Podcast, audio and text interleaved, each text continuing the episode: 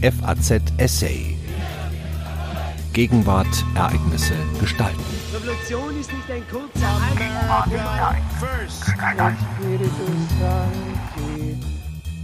Heiliger Geist und Zeitgeist. Die erstmalige Ordination von Frauen zum evangelischen Pfarramt während des Zweiten Weltkriegs verdankte sich einer glücklichen Allianz von zeitlosen Wahrheiten und Gegenwartsbezügen. Dasselbe Muster lässt sich in der Verdrängung von Frauen aus kirchlichen Ämtern in der Spätantike beobachten. Nur gingen Heiliger Geist und Zeitgeist damals eine durchaus unheilige Allianz ein. Ein Essay von Professor Dr. Dr. H.C. Christoph Markschies.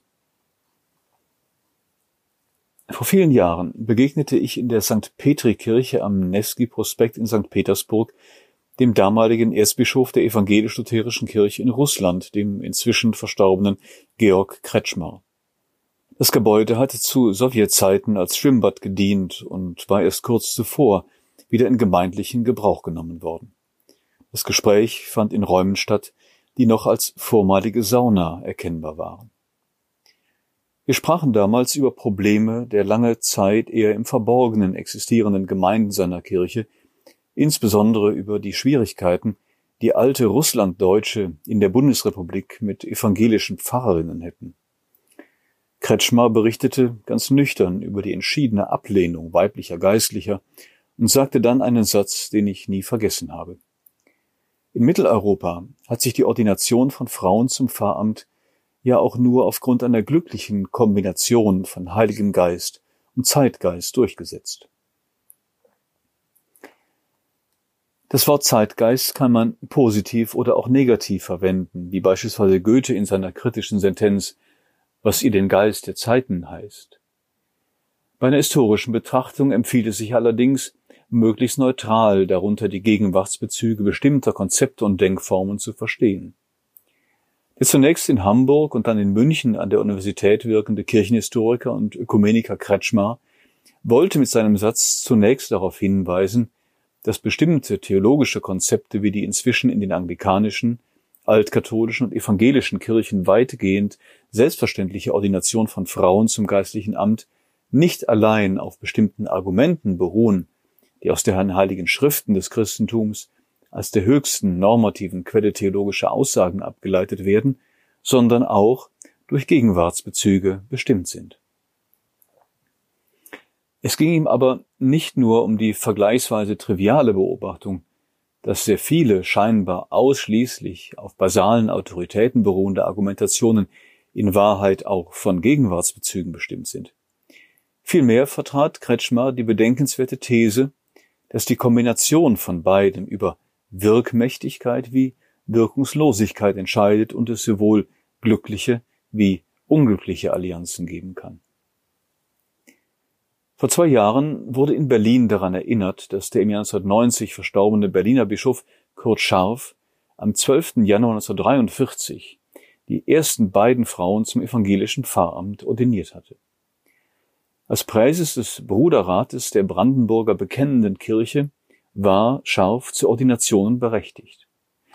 Seinerzeit war es aber in der Bekennenden Kirche üblich, Frauen lediglich als Vikarinnen einzusegnen, um einen Unterschied zwischen dem einen den Männern vorbehaltenen vollen geistlichen Amt und einem herabgestuften Amt der Frau deutlich zu machen.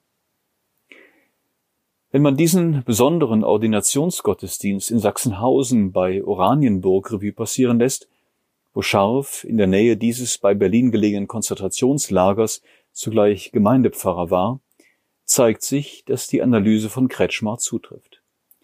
Scharf wich deswegen vom allgemeinen Brauch einer spezifischen Einsegnung von Frauen ab, weil er sich auf eine ganze Reihe von Gutachten stützen konnte, in denen die Frage positiv beantwortet wurde, ob sich aus der Perspektive des Neuen Testaments etwas zur Frage einer gleichberechtigten Ordination von Frauen sagen lasse.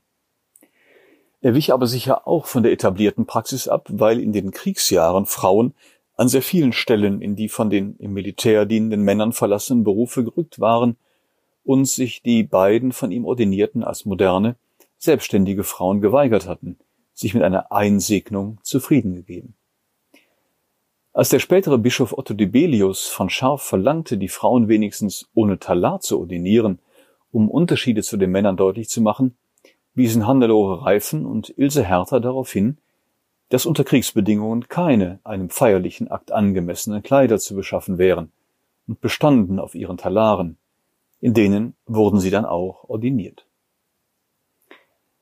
Selbstverständlich spielten bei der ersten gleichberechtigten Ordination von Frauen zum Pfarramt in Deutschland Gegenwartsbezüge eine Rolle.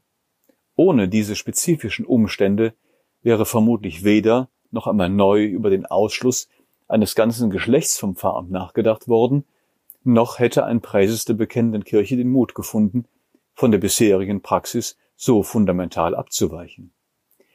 Denn wenn man die damals erstellten Gutachten über die Frauenfrage liest, fällt auf, dass viele Stichworte fallen, die noch heute in der ökumenischen Debatte über das Thema zwischen den Kirchen verwendet werden und in den Diskussionen innerhalb von Kirchen, die die Ordination oder Weihe von Frauen ablehnen. Die eine Seite der Gutachtenden wies in den Debatten seit 1940 darauf hin, dass nach dem Neuen Testament die Ämter eines Apostels, Missionars und Episkopen nur Männern übertragen worden seien und der Apostel Paulus Frauen die öffentliche Verkündigung untersage, sowie die Unterordnung der Frau zum Maßstab mache, im ersten Korintherbrief in den Kapiteln 11 und 14. Die andere Seite der Gutachtenden wies auf Stellen aus der antiken christlichen Literatur hin, in der Frauen sehr wohl als Apostel bezeichnet werden und bestimmte Ämter wie das einer Prophetin wahrnehmen.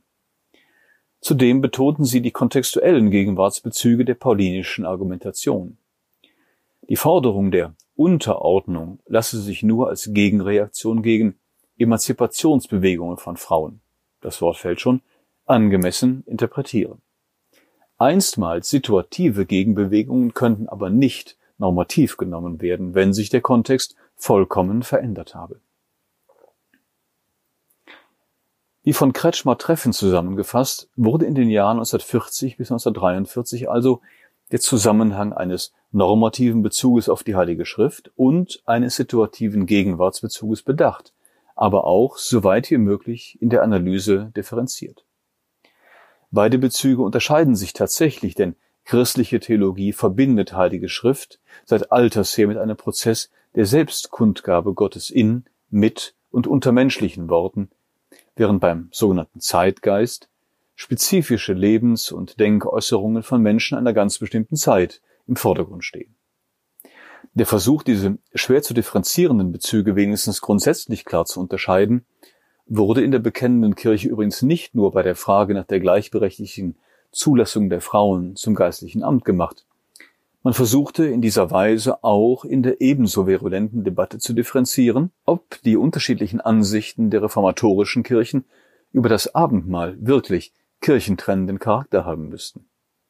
In beiden Fällen war man der Ansicht, dass die Klärung der normativen Grundlagen ebenso wie eine Identifikation der jeweiligen Zeitkontexte am besten durch eine wissenschaftliche Beschäftigung mit den biblischen Texten nach den Regeln der Philologie sowie jener der Geschichts- und Textauslegungswissenschaften erfolgen könne.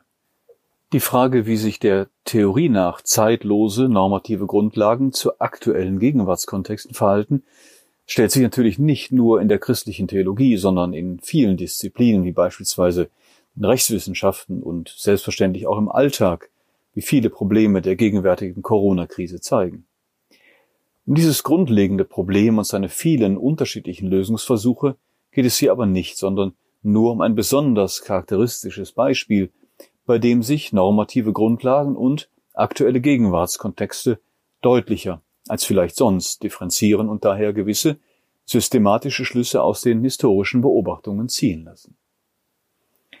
Der Blick auf die Geschichte der Einführung des Pfarramtes für Frauen in den Kirchen der Reformation macht nämlich deutlich, dass tatsächlich nur in bestimmten situativen Konstellationen grundlegende normative Argumente sozial gestaltende Kraft entfalten können. Man sieht das nicht nur an den sehr zaghaften Anfängen innerhalb der evangelischen bekennenden Kirche in den 40er Jahren des 20. Jahrhunderts. Gleiches könnte man auch an den folgenden Debatten über Frauen in geistlichen Ämtern zeigen, die im Mehrheitsprotestantismus der 60er Jahre neu aufbrachen und bis auf den heutigen Tag beispielsweise in der römisch-katholischen Kirche geführt werden. Immer geht es um den einen mehr oder weniger wirkmächtigen Zusammenhang von, etwas verkürzt formuliert, Heiligem Geist und Zeitgeist. Aber der Zeitgeist spielt eben nicht nur eine Rolle bei der Öffnung der geistlichen Ämter für Frauen. Er war schon in der Antike am Werk, damals in dem allmählichen und Jahrhunderte dauernden Prozess der Zurückdrängung der Frauen in den christlichen Gemeinden. Die Beobachtung, dass der Zusammenhang von Heiligem Geist und Zeitgeist Gleichstellung sowohl fördern wie verhindern kann, ist schon deswegen sehr wichtig, weil sich auf den ersten Blick beim Thema reine Fortschrittsgeschichten nahelegen.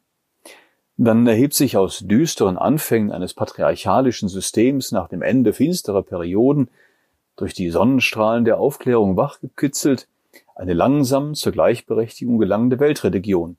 Oder, wie im gegenteiligen Narrativ, eine gegenüber dieser Aufklärung resistente Kirche, die unverrückbar treu als feste Burg an ihren gottgewollten Ursprüngen festhält, vom Zeitgeist gänzlich unberührt.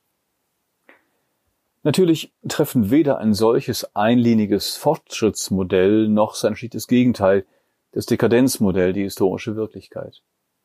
Wer beispielsweise Jesus von Nazareth zum zeitlosen Heros des freien Umgangs mit Frauen stilisiert, der von beschränkten konservativen Schülern nur im konventionellen Sinne einer frauenfeindlichen Gesellschaft rezipiert wurde, vereinfacht aus naheliegenden Gründen einen differenzierteren Befund. Bereits das Neue Testament bewahrt Stimmen, die, wie der Apostel Paulus, den Spielraum selbstbewusster Frauen in den Gemeinden einschränken wollen. Aber es sind auch die Stimmen derer vernehmbar, die, wie der Evangelist Lukas, vergleichsweise nüchtern festhalten, welche Rolle Frauen in der Bewegung eines galiläischen Wanderpropheten spielten. Ungeachtet aller Differenzen gibt es eben auch gemeinsame Überlieferungen. Alle Evangelien sind sich einig, dass Maria aus dem galiläischen Städtchen Magdala am See Genezareth als erste Zeugin die Erfahrung machte, dass der Gekreuzigte lebt. Und alle Evangelien sind sich einig, dass diese Frau der vornehmsten Aufgabe, die man sich denken kann, gewürdigt wurde. Sie durfte die österliche Freudenbotschaft, die die Existenz des Christentums begründet hat, als erste einer verschreckten, größtenteils aus Männern bestehenden Gruppe verkündigen. Ein Altarbild aus dem späten 15. Jahrhundert, das heute im Provinzialmuseum der schönen Künste im spanischen Salamanca aufbewahrt wird, zeigt im Stil der Spätgotik, was das auf unsere Frage angewendet konkret bedeutet. Im rechten unteren Bildfeld des mehrteiligen Tafelgemäldes sieht man Maria Magdalena auf einer hohen Kanzel lehrend. Der Maler lässt sie mit den Händen die Gesten machen, die in dieser Zeit jemand verwendet hätte, der in der Rhetorik der öffentlichen Rede unterwiesen worden war. Allerdings konnte im späten Mittelalter längst keine Frau mehr auf die hohe Kanzel einer Kathedrale steigen und wie hier vor Mitgliedern einer königlichen Familie die Osterbotschaft verkünden aber die, die für das in Salamanca gezeigte Bild verantwortlich waren, porträtierten Maria Magdalena dessen ungeachtet als gelehrte Frau. Sie stützt sich auf dem Mittelbild des Altargemäldes selbstbewusst auf einen Kodex. Und predigende Verkünderin der zentralen Botschaft der Kirche, der Verkündigung des Auferstandenen an Ostern. Natürlich hat das Motiv der predigenden Maria Magdalena ebenso wie das zeitgenössische Motiv der lesenden Maria worauf vor Jahren schon der Bielefelder Historiker Klaus Schreiner aufmerksam gemacht hat, eindeutige Bezüge zur Veränderung des Frauenbildes in damaligen Zeiten. Aber dieses Motiv ist eben auch eine Erinnerung daran, dass das Neue Testament ein Bild vom Amt der Maria Magdalena zeichnet, das nicht zum Zeitgeist der römischen Kaiserzeit und der Spätantike passte. Damals war von Ausnahmen abgesehen ein öffentliches Auftreten von Frauen nicht vorgesehen und schon gar nicht ein Auftritt als Lehrperson vor Kaisern und Königen.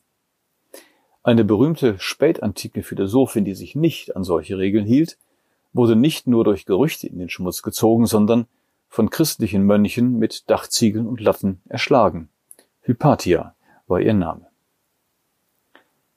Es hat wenig Sinn, sich die Frage zu stellen, ob das Priester- oder Pfarramt, wie es sich heute in den Kirchen herausgebildet hat, von Jesus von Nazareth auch für Frauen gedacht war oder nur für Männer bestimmt war. Denn selbstverständlich war auch die Herausbildung von Ämtern in den ersten drei Jahrhunderten nicht nur vom Heiligen Geist geprägt, sondern auch zutiefst vom Zeitgeist. Neben Normen, die für zeitlos gehalten wurden, spielten auch damals ganz unmittelbare Gegenwartsbezüge eine formative Rolle für bestimmte Züge der institutionellen Gestalt des Christentums. Ein Beispiel aus vielen soll dieses deutlich machen. In der kleinen asiatischen Türkei, unweit der heutigen touristischen Sehenswürdigkeit der Sinter-Terrassen von Pamukkale, gab es in der römischen Kaiserzeit eine christliche Gruppe, die durch Prophetinnen geprägt war. Prophetinnen gab es auch in den großen paganen Orakelheiligtümern der Umgebung. Diese paganen Prophetinnen gaben in Trance Laute von sich, die von gebildeten Priestern in kunstvolle Hexameter gegossen wurden und Menschen bei Alltagsproblemen und komplexeren Entscheidungen Orientierung bieten sollten, beispielsweise über die Frage, ob man mit dem Bau eines Theaters beginnen könne oder lieber auf günstigere Umstände warten solle. Auch von den christlichen Prophetinnen sind solche Sprüche überliefert, die aber nach Form und Inhalt nicht an die kunstvollen paganen Texte erinnern, sondern an prophetische Sprüche der hebräischen Bibel. Die Gegner nannten diese christliche Gruppe nach dem einzigen männlichen Mitglied, dem Rechtsanwalt Montanus, die Montanisten. Sie selbst nannten sich die neue Prophetie. Vieles spricht dafür, dass diese Prophetinnen sich wie auch andere Kirchen auf Männer aus der Umgebung Jesu von Nazareth beriefen, nämlich den Apostel Philippus und seine gleichfalls als Prophetinnen tätigen Töchter. Zudem bezogen sie sich darauf, dass Christus als Personifikation der im Alten Testament erwähnten und weiblich personifizierten Weisheit Gottes diese göttliche Weisheit in den Mund bestimmter weiblicher Propheten gelegt habe und legitimierten so ihre spezifische Verkündigungspraxis. Wahrscheinlich war die radikale Ablehnung weiblicher Amtsträger im kleinen asiatischen Mehrheitschristentum des zweiten und dritten Jahrhunderts ein Stück weit schroffe Gegenreaktion gegen diese Praxis eines weiblichen Amtes, wurde es zudem durch selbstbewusste Frauen ausgeübt. Man könnte auch pointiert davon sprechen, dass in der Reaktion gegen diese Praxis von Prophetinnen, die durch Apostel als unmittelbare Gefährten Jesu legitimiert war, mehr Zeitgeist als Heiliger Geist zu beobachten ist. Dieser Eindruck legt sich jedenfalls dann nahe, wenn man in einer christlichen Kirche über schwierige Fragen zunächst geduldige Diskussion darüber erwartet, was der Heilige Geist in einer bestimmten Situation wohl durch die Heiligen Schriften sagen würde. Gelegentlich hört man den Einwand, dass es kaum sinnvoll sei, später marginalisierte Traditionen von Sondergemeinschaften wie die Tradition der neuen Prophetie gegen die gemeinschaftlich nostrifizierten Entwicklungen der großen christlichen Kirchen in Stellung zu bringen. Wer darauf hinweist, dass der Römerbrief des Apostels Paulus eine Christin namens Junia bezeugt, die als Apostel bezeichnet wird, aber im Rahmen einer jahrhundertelangen Auslegungsgeschichte immer mehr zu einem Mann mutiert, wird gern darauf verwiesen, dass der Titel Apostel in der Geschichte des Christentums recht schnell weitestgehend für Männer reserviert wurde. Aber solchen Argumenten liegt natürlich wieder ein relativ schlichtes Modell zugrunde, wonach eine ursprüngliche Vielheit allmählich auf eine kleinere Einheit reduziert wurde und also an die Stelle der bunten Reihe von Ämtern und Diensten während der ersten Jahrzehnte des antiken Christentums am Ende ein einziges dreigliedriges Amt von Priester, Diakon und Bischof trat, in dem für Frauen keinerlei Platz mehr vorgesehen war. Aber man muss sich nur eine Äbtissin eines mittelalterlichen Frauenklosters vor Augen halten, die wie ein Bischof mit Handauflegung und konsekratorischem Weihegebet in ihr Amt gebracht wurde und einen kostbaren goldenen Krummstab in die Hand gelegt bekam. Selbst die Mitra war an einigen Orten nicht nur den männlichen Äbten vorbehalten. Die Zeremonie der Weihe der Äbtissin hieß übrigens oft lateinisch Ordinatio. Mit demselben Terminus wurde auch das nur Männern vorbehaltene Sakrament der Weihe bezeichnet. Wenn man sich an solche, den Krummstab tragende Frauen in geistlichen Ämtern erinnert, die wie ihre männlichen Kollegen im Heiligen Römischen Reich teilweise als Reichsfürsten auch politisch äußerst selbstbewusst agierten, dann wird noch einmal deutlich, dass der Zeitgeist durchaus ein sehr wandelbarer Geist ist. Gelegentlich förderte er in der Geschichte des Christentums die Gleichstellung der Frauen, wie das Beispiel des geistlichen Amtes zeigt, gelegentlich verhinderte er Gleichstellung oder beendete solche Tendenzen. Anders formuliert, je nach Region und zeitlichem Kontext lassen sich unterschiedliche Tendenzen beobachten, welche Elemente der normativen Grundlagen durch den Zeitgeist verstärkt werden und sozial gestaltende Kräfte hervorbringen helfen. Geschichte und natürlich auch die Geschichte der Kirche lässt sich nicht mit simplen Modellen von Fortschritt und Rückschritt, Aufstieg und Verfall rekonstruieren. Die oft nur schwer differenzierbare Melange aus grundlegenden Normen, die der Theorie nach zeitlos sein sollen, und ihre Diskussion in bestimmten Gegenwartskontexten taugt nicht für die argumentative Auseinandersetzung zwischen christlichen Kirchen, die die Frauenordination im Laufe der Geschichte eingeführt haben, und solchen, die glauben, sie ablehnen zu müssen. Es wäre naiv zu glauben, dass die Beobachtung, dass auch die Verdrängung von Frauen aus geistlichen Ämtern sich einer Kombination von Heiligem Geist und Zeitgeist verdankt, die Kritiker der Frauenordination unter Bischöfen und Theologen überzeugen wird. Denn dann würde ja nur Streit darüber ausbrechen, welche Kombination von Heiligem Geist und Zeitgeist glücklich und welche entsprechend unglücklich zu nennen wäre. Mir scheint aber, dass sich gerade angesichts der gegenwärtigen Weltlage auch die Debattenlage gegenüber der Mitte des vergangenen Jahrhunderts verschoben hat. Wenn sich die Verdrängung der Frau aus geistlichen Ämtern dem Zeitgeist verdankt, ebenso wie ihre gleichberechtigte Zulassung, dann steht das Argument auf tönenden Füßen, Frauenordination sei oder wäre lediglich eine Konzession an den Zeitgeist. Es wäre für das ökumenische Miteinander der christlichen Kirchen und damit auch für das christliche Zeugnis in der Welt schon viel gewonnen, wenn man die Praxis, Frauen auf Kanzeln und an Altäre treten zu lassen, nicht nur als Teil der einen Geschichte der Christenheit, sondern ihrer gemeinsamen Gegenwart anerkennen würde. Sich so in versöhnter Verschiedenheit gelten zu lassen, wäre ein schönes Projekt für das geordnete Miteinander der christlichen Kirchen in den kommenden Jahren. Sie hörten einen Essay von Professor Dr. Christoph Markschies. Er lehrt Geschichte des antiken Christentums in Berlin und ist designierter Präsident der Berlin-Brandenburgischen Akademie der Wissenschaften. Am Mikrofon verabschiedet sich Ihr Daniel Deckers. FAZ Essay. Ereignisse gestalten.